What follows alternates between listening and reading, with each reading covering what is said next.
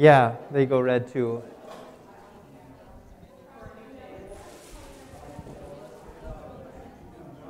No, Isaiah. No, no, no, no, no. Nope. Nope, you don't need any more. Nope, sorry. No. No, you don't need any more.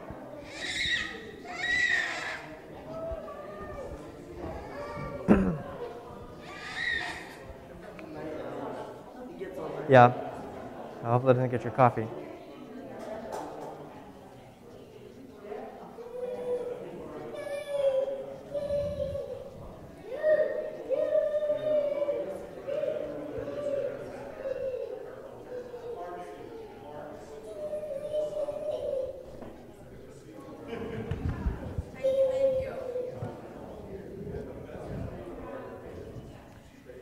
Uh, do grab a study from the back. We're going to be beginning.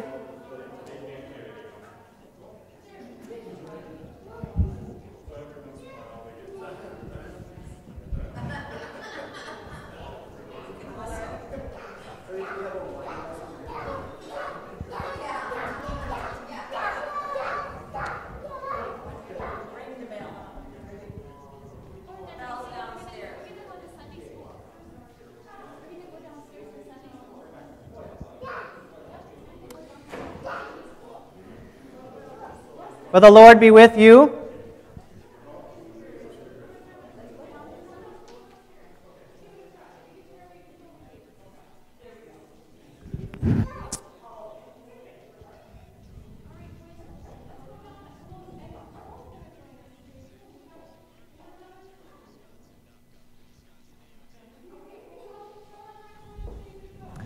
I'll, I'll start with a story uh, this morning.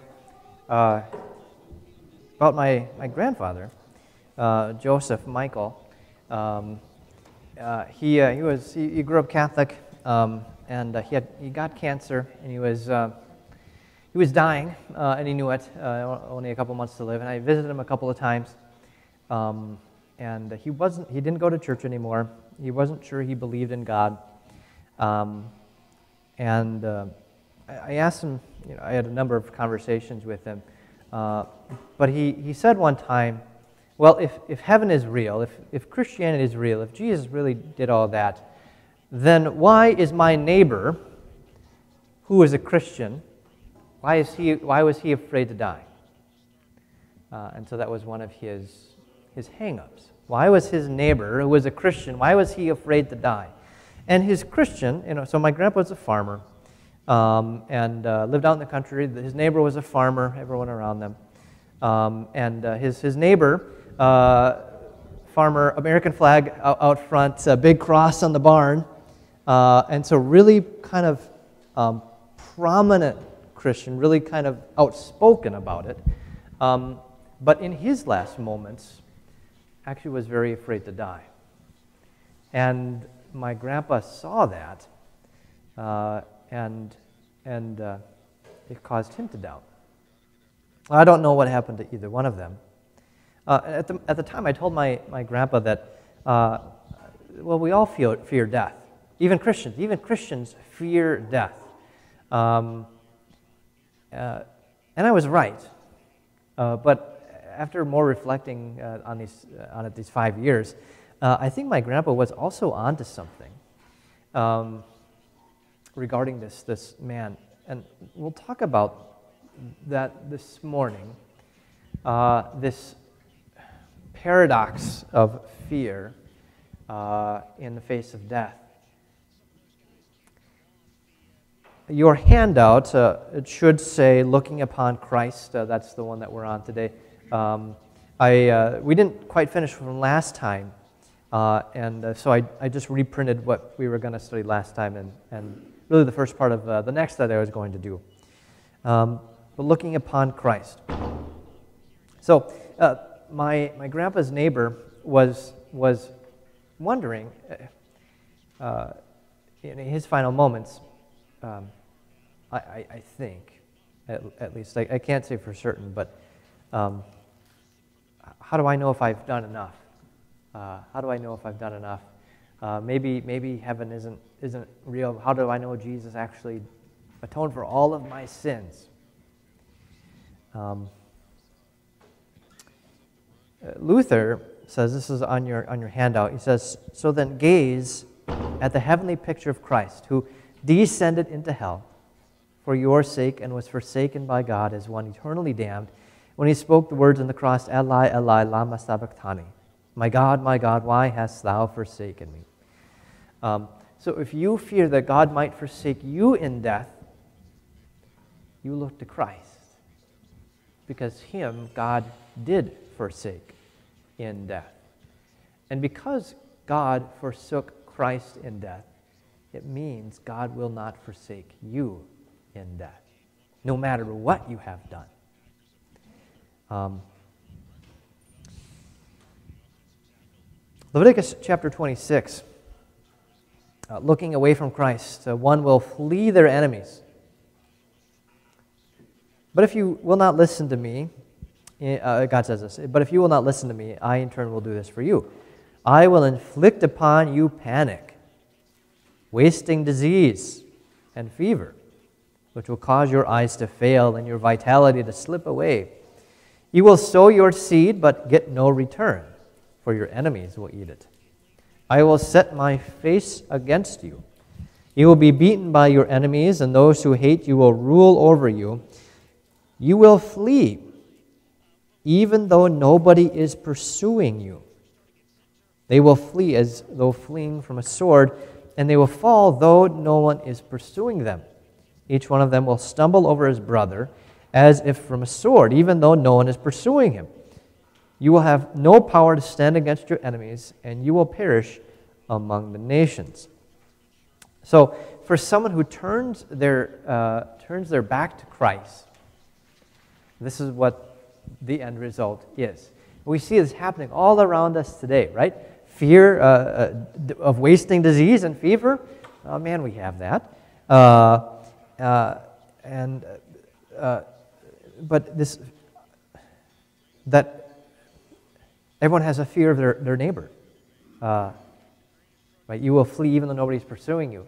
Um, our world acts like it has everything to lose, uh, which, of course, if you don't believe in Christ and there is no heaven, you do. That's all there is for you. Uh, and, and so if you have everything to lose, well, then you're going to be fearful of, of anything your neighbor can do to you. You're going to be fearful of your neighbor. Uh, and uh, you're going to flee even though no one is pursuing you. Uh, last, uh, last week we talked about how death actually has zero power, right? Has zero power. And so the fear that we, that we have of death does not come from death itself. It comes from our, our, our, uh, our lack of faith uh, and our, our, uh, our lack of trust in God, right? So because death has been overcome, uh, it has been defeated. And God says, I will set my face against them. You know, uh, we uh, end our services with a blessing. The Lord bless you and keep you. The Lord make his face shine on you, right? So to have someone's face or to have someone's countenance turn toward you, um, that is a, that's a huge blessing. That's, that means somebody actually looks at you. Somebody's thinking about you, right?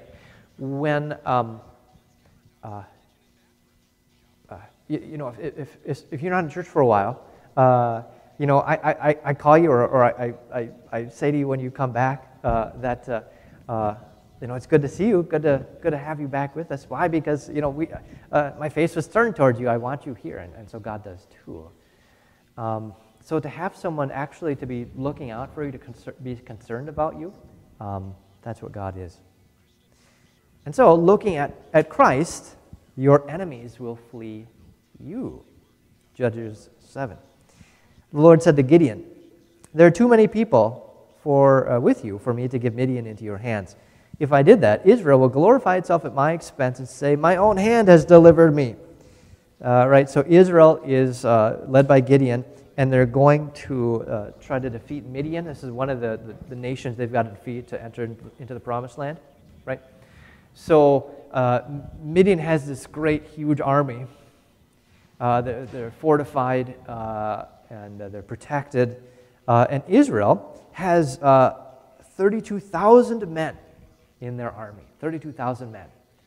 And then God whittles it down uh, by a variety of means. Uh, he has the people, um, he, he, tells Gideon, uh, have the men all, all drink some water from the brook, and whoever, whoever kneels down and, and takes the, the water like this and cups it with his hand, uh, God says, let him go. Because if, if you do this, then that means you're smart. Uh, because you have your sword ready and uh, your face is not in the water and you can see your enemies coming from you and so you're not entirely in the water. Um, but, he, but if, you're, if you're like a dog and you're lapping the water you know face is in the water then you are, you're completely powerless. You can't see your, your enemies coming to attack you. And so you're, you're, you're, a, you're a foolish warrior then. So god sends the smart ones away and he actually keeps the foolish ones. And so in the end there's only 300 people left that uh, are to go against all of Midian. So when the Israelites, uh, and he tells them to blow trumpets and smash pottery, uh, so when the Israelites blew the 300 ram's horns, the Lord turned the sword of Moses, or sorry, turned the sword of each Midianite against the person next to him throughout the whole camp.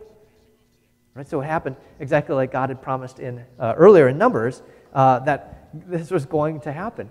Um, if, if, you don't, if you don't fear Christ, you, you fear death uh, so these Midianites, they've got no one chasing them, but they're, they're terrified, and so they're turning and they're, they're, they're, they're stabbing each other with the swords uh, out of fear for their own life.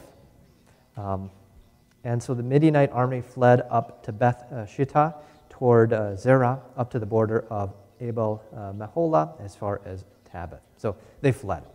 So if you look at Christ, if you fear Christ, your enemies, including death, will flee you.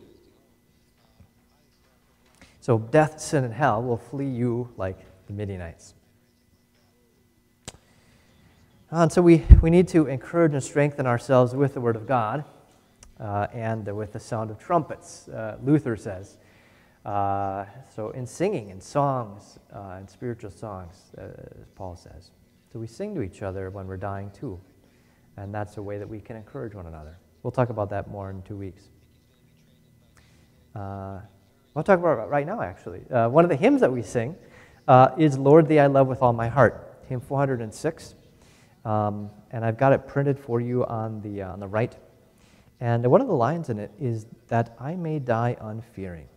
So, Lord, let at last thine angels come, to Abram's bosom bear me home, that I may die unfearing. Now, we pray that. It's a prayer of Christians because we need to pray it.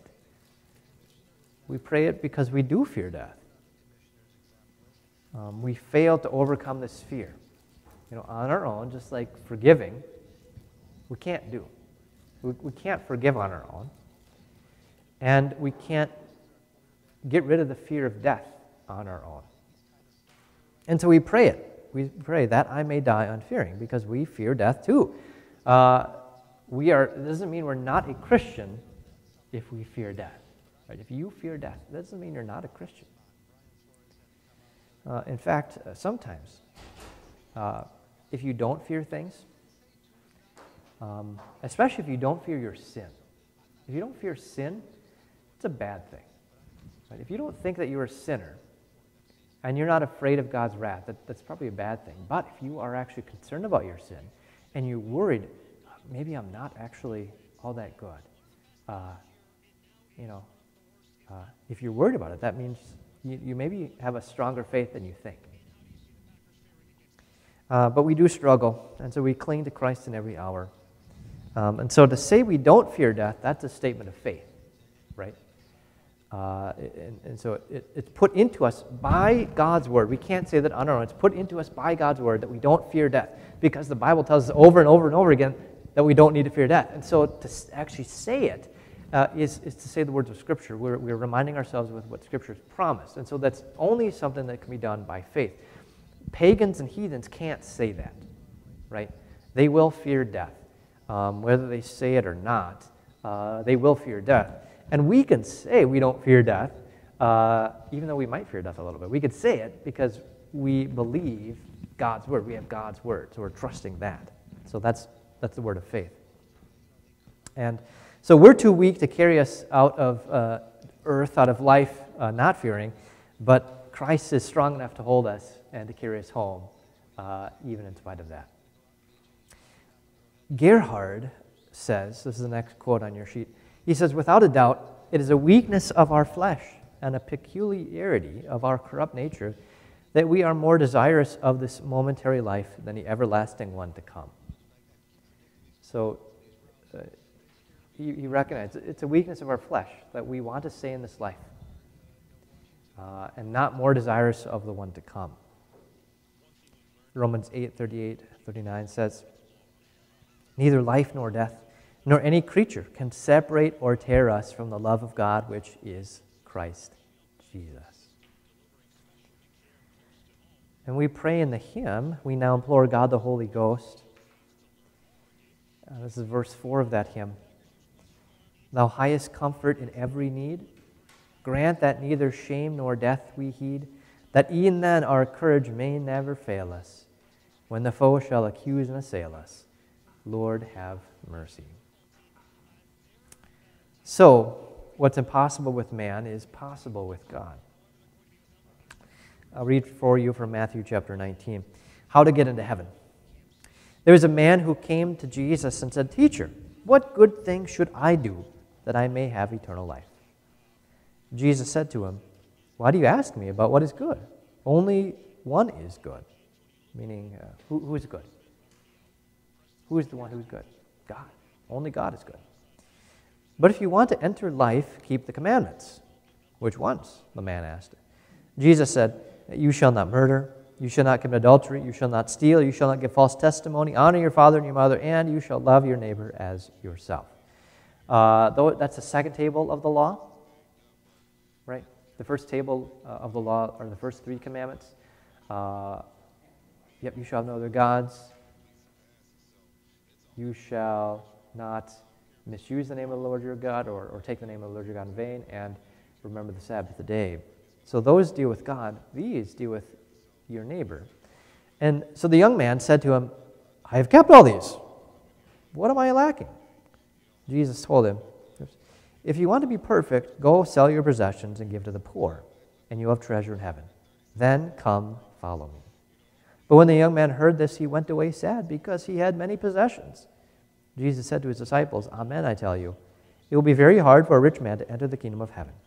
Again, I tell you, it is easier for a camel to go through the eye of a needle than for a rich man to enter the kingdom of God. When the disciples heard this, they were greatly astonished and said, Who then can be saved? Jesus looked at them and said, With people, this is impossible, but with God, all things are possible. This young man had everything the world idolizes youth, power, riches. Right? Uh, that's everything our, our world desires. Pop culture entirely is focused on the young, powerful, and the rich, right? Watch TV, listen to pop radio. Uh, it doesn't matter if it's, if it's pop or country, it, it idolizes the, the, the, the, young, rich, and uh, powerful, right? Uh, pop culture idolizes those things. And so this guy, for the world, has everything, right? He's not lacking anything. And so he comes to Jesus, and he, you know, he's not like a Pharisee, and he's not trying to trick Jesus. He's actually honestly asking a question Lord, what do I got to do to inherit eternal life? Um, well, his, his question is bad, right? How do you get an inheritance? You don't do anything. You know, this guy had, had inherited everything, right? He's rich. His parents are rich, so he got it. So he didn't understand how to, how to work for anything, how, how to get anything. Um, and so he thought he had to work for something.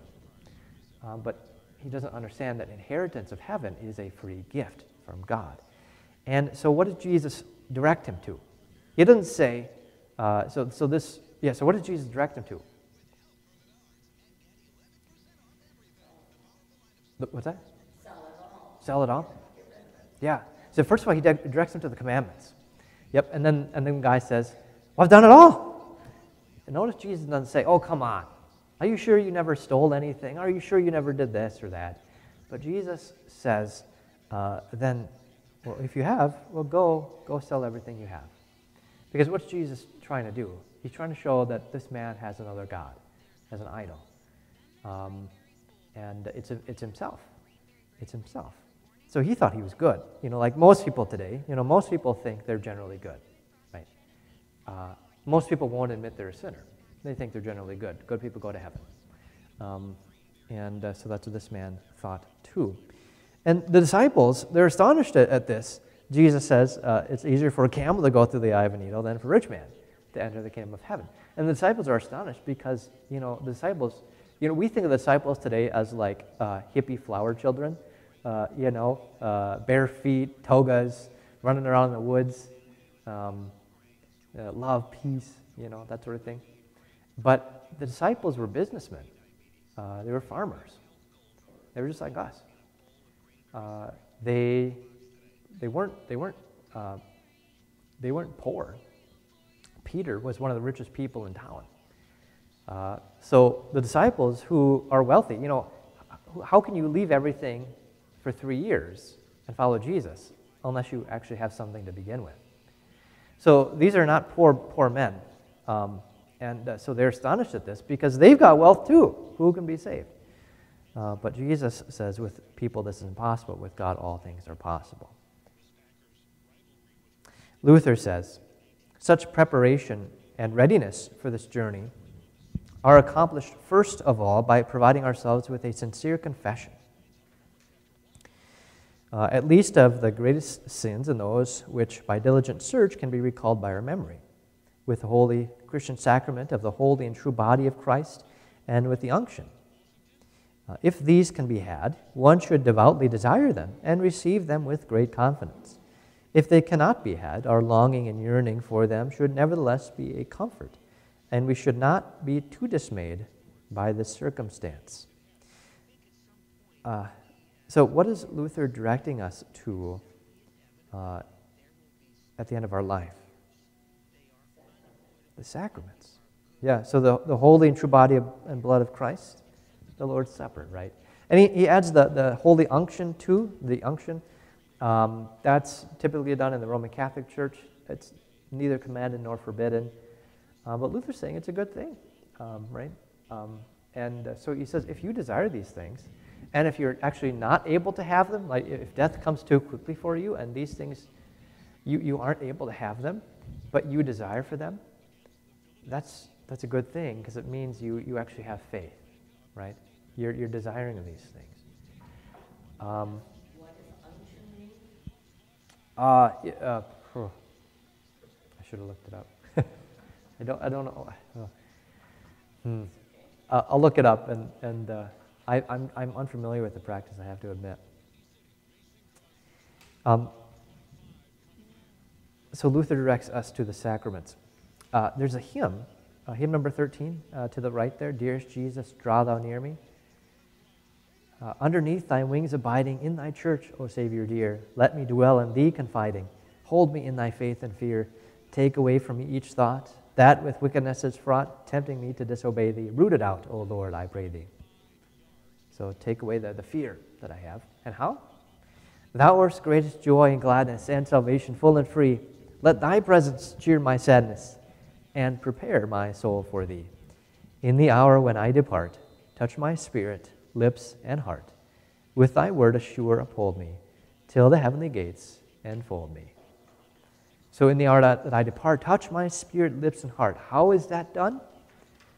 Well, through the word and sacraments. Right? So what is your comfort in your last moments? And how do you actually look to Christ in your last moments?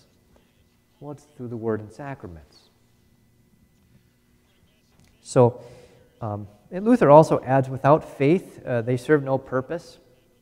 So, if in the moment of death you're grasping for straws uh, and, and you're just reaching up for something because you're just terrified to death and you don't want to die, uh, and you're, you know, you're, you're going to do anything possible, and uh, you're, you're reaching out and you think, well, okay, now I'm going to take Holy Communion, even though I've never really done it before and I never really believed it, uh, but I'm going to do it now because now I'm dying and I don't want to die.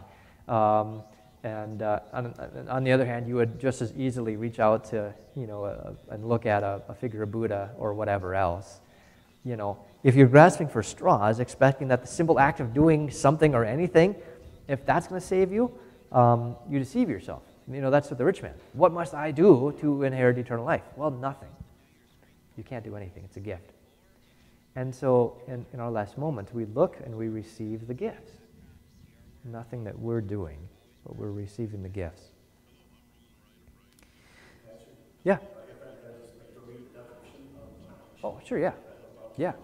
The action of anointing someone with oil or ointment as religious rite or as a symbol of investiture as a. Thank you. Thank you. I'm glad you read that. Would that be something, uh, I'm guessing, like um. Um,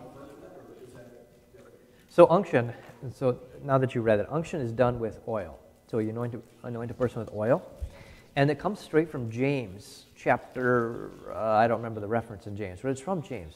James says that uh, if someone is sick, they are to call the elders of the church or the presbyters, the pastors, uh, presiding ministers, and they are to go to that person and to bring the oil, to anoint them with oil. So James says that.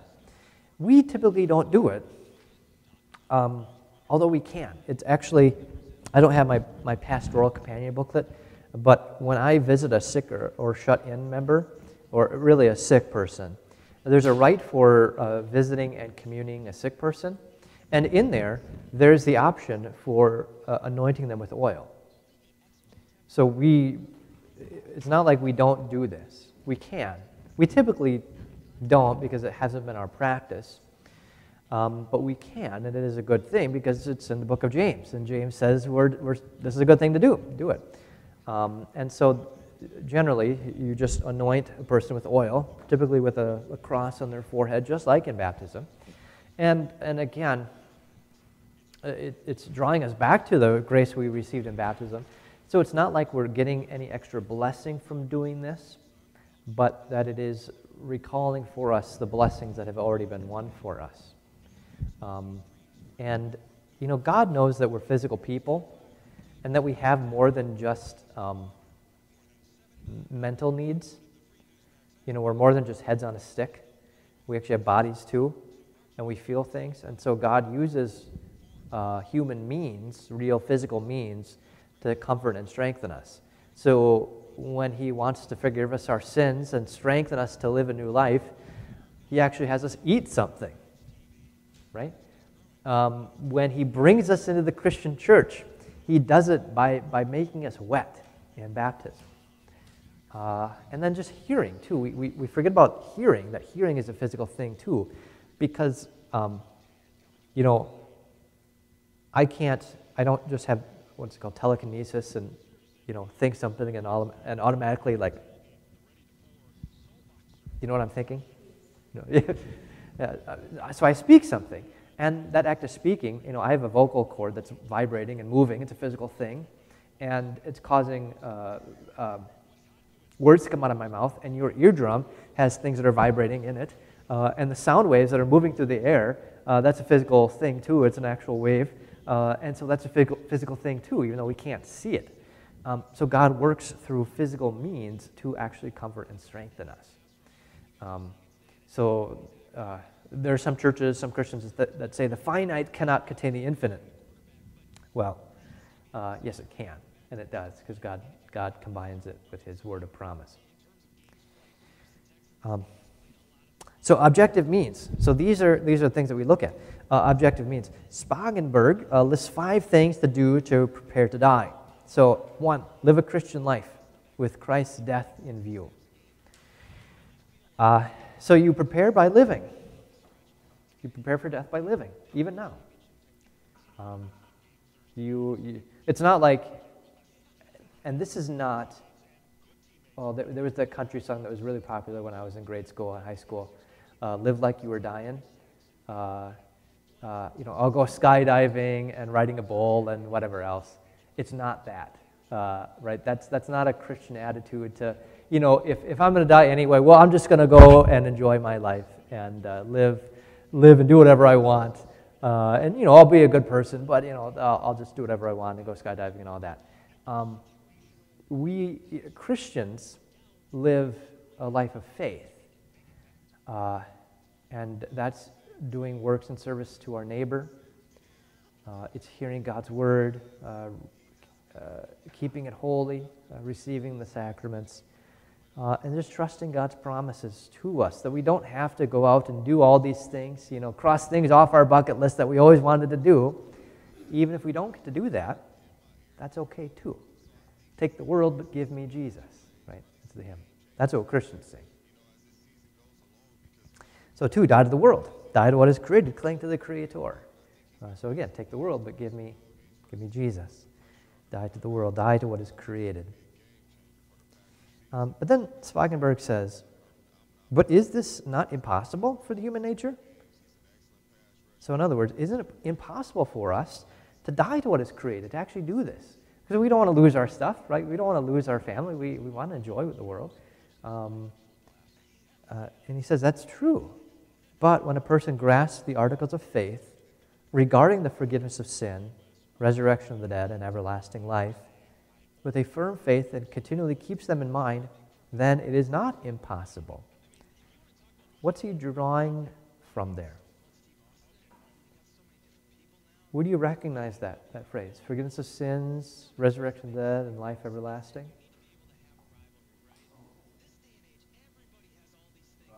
Apostles' Creed. Yeah, the Apostles' Creed. So he's drawing you to the chief article uh, of the faith, the Apostles' Creed, uh, that sums up what we believe as Christians. So this is why we repeat it all the time. Uh, Luther uh, encouraged Christians to say it every day, not just in church. Actually, the, the creed that we're supposed to say in church is the Nicene Creed. The Nicene Creed was the one for uh, the divine service. The Apostles' Creed was the daily creed, the one that you were baptized into. So whenever we have a baptism, we say the Apostles' Creed. Uh, and it was the one that you were supposed to say every day uh, in your own home to remind yourself. So this was the, the, the, the creed of faith. Um, and so Luther uh, and Spangenberg here is drawing us back to this thing that we know because we've said it countless times. Uh, and uh, so that we have the forgiveness of sins, we have the resurrection of the dead, and we have the life everlasting. And so we, we keep that in, in mind. So he's not, again, he's not drawing us to like emotion. Uh, he's not drawing us to, uh, um, you know, in our last moments, we, it's up to us to like, to be, you know, to have good spirit and, and to be, you know, to be, you know, to have jokes or whatever, uh, and to be lighthearted about it. Um, although if we are, you know, that's a great thing. That's a great blessing God has given us too. Um, but what God gives us in death is objective. It's objective. It's outside of us. So no matter what our state is, no matter uh, how much we fear or don't fear, uh, we have this objective thing that is outside of us. So then, number three, he says, impress the gospel on your memory. So learn it, memorize it. Not just, you know, read it every now and then, but, but actually memorize it. Because this is going to help you throughout your life, and especially in your last moments. This is why we, uh, we, this is why we memorize the catechism. Uh, I'll talk more about that, that uh, next week. Uh, fourth, he says, recall your baptism and how you bound yourself through it to God. So if you're bound to God through baptism, well, He's not going to let anything snatch you from His hand. We talked about that last time. Uh, you're bound to Christ. Nothing can, can take that away from you. So uh, when you're dying, don't look back at, to your life and all the things that you did or didn't do, but look to baptism. You're baptized. And five, think about the power of the sacrament of the body and blood of Christ that you have received. Whenever you get forgiveness of sins in the Lord's body and blood, uh, we say in the Catechism, wherever there's forgiveness of sins, there is life and salvation. So, as often as you eat this bread and drink this cup, you, as Paul says, proclaim the Lord's death until he comes. Uh, and, uh, and in proclaiming the Lord's death until he comes, you're proclaiming your own death, and you're reminding yourself that because you have the forgiveness of sins, you now have life, eternal life, and salvation. Uh, and so in death, um, you know, if you know you're dying, call your pastor and let me know, and I will come to you and I'll bring to you the Lord's Supper as quickly as I can. Um, but if you are unable to do that, if I can't get there in time, uh, then your comfort is that you desire it. And pretty soon you're going to be partaking of it anyway. Uh, and you're going to be seeing the real feast uh, in heaven. You're not just going to get the preview that I would give you, you're going to get the real thing. Um, and so let that be your comfort. Any questions? Uh,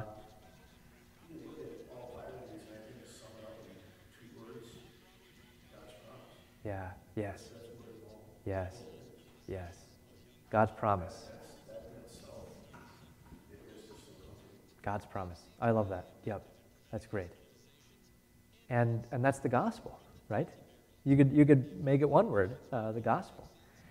Uh, God's promise, and that's what the gospel is. Uh, Luther uh, and early Lutherans, you know, we, we tend to really talk just about law and gospel.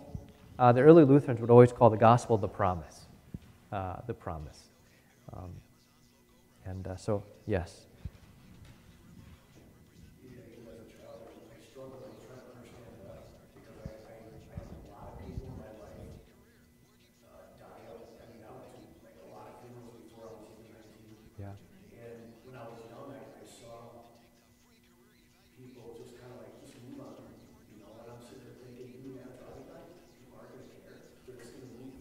Yeah. Right. Yeah.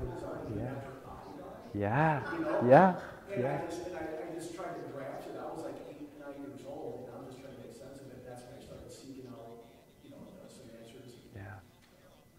My neighbor, you know, turned me on to church, and, you know, he asked me, "Why you know, you accept Jesus as your Lord and Savior?" And I was afraid to say no because he was a, he was a very intimidating man. Mm-hmm. Yep. Yep. Even though I didn't quite fully understand it yet, but I got on it. Yeah. I, think it's one of the reasons a lot of people, at least why I feared death, because I, I couldn't, um, I couldn't understand it not living. You know, I just, I loved life even up to that short point so much that I couldn't, um, Yeah. I, I just couldn't understand it not living. Yeah. Not necessarily the fear of death, but Yeah. just, I love this so much, I can appreciate it again. Yeah. Yeah. I just don't want it to go away. That's good. Good. And you know, we as Christians, we love, we love life. Uh, not for the thing itself, or we, you know, this is for everything. We love things not for the thing itself, but because of Christ. And so, you know, because I love life, uh, you know, I, I'm not walking around, you know, always with the frown on my face. Oh, sometimes I do. Um, but I love life because I, I love life because I love Christ. And in Christ, I'm going to get life back. Uh, I, have, I have it back already, and I'm going to have it eternally. I love my family, not because they're the greatest thing, but I love them in Christ. And in Christ, I'm going to get them back when I die. Um, so every, every blessing that we have, we don't love for the thing itself. So we don't love the creation more than the creator. We love the creator and, and we love what the creator has given to us. And, and because of that, um, we know that we'll get it back. Yeah. You know, this, and this is the question, you know, sometimes maybe a weird direction to take it now, but some people ask, like, what about, what about pets when they die? What about dogs and cats? Like, what happened to them? Um, you know, if you read the book of Revelation, uh, you know, you can talk about what about jobs and, and, um, and uh, plants. The book of Revelation talks about people having vocations in, in heaven, doing different things. They're not just singing all the time. Um, and uh, it, it talks about plants uh, and streets and buildings. What does it sound like? Sounds like a new Garden of Eden that's been developed, uh, that God has, has actually created. Uh, and uh, the Lamb is the light in the center. When God created the world, there was no sun yet, but there was light somehow. Huh, wonder how that happened. Who was it? It was Jesus, right? The Lamb of God. and uh, so when God created the Garden of Eden, um, uh, our sin tainted it. We lost it, but we're going to get it back. Uh, and uh, so, will there be uh, plants in heaven? Yeah. Will there be animals? Probably, yeah. Uh, will there be my animals? Well, maybe. you know, maybe my animals. God, when, when Jesus died on the cross, he redeemed all the world, not just, not just people, but all the world. So, uh, the Bible talks about new heavens and a new earth. So, uh, so we can't say for certain, but it seems like, you know, if you, if you love your pets, you'll, you'll get them back too. Not, not because you love them, but because of, of Jesus. Uh, let's close. Uh, any other questions before I close?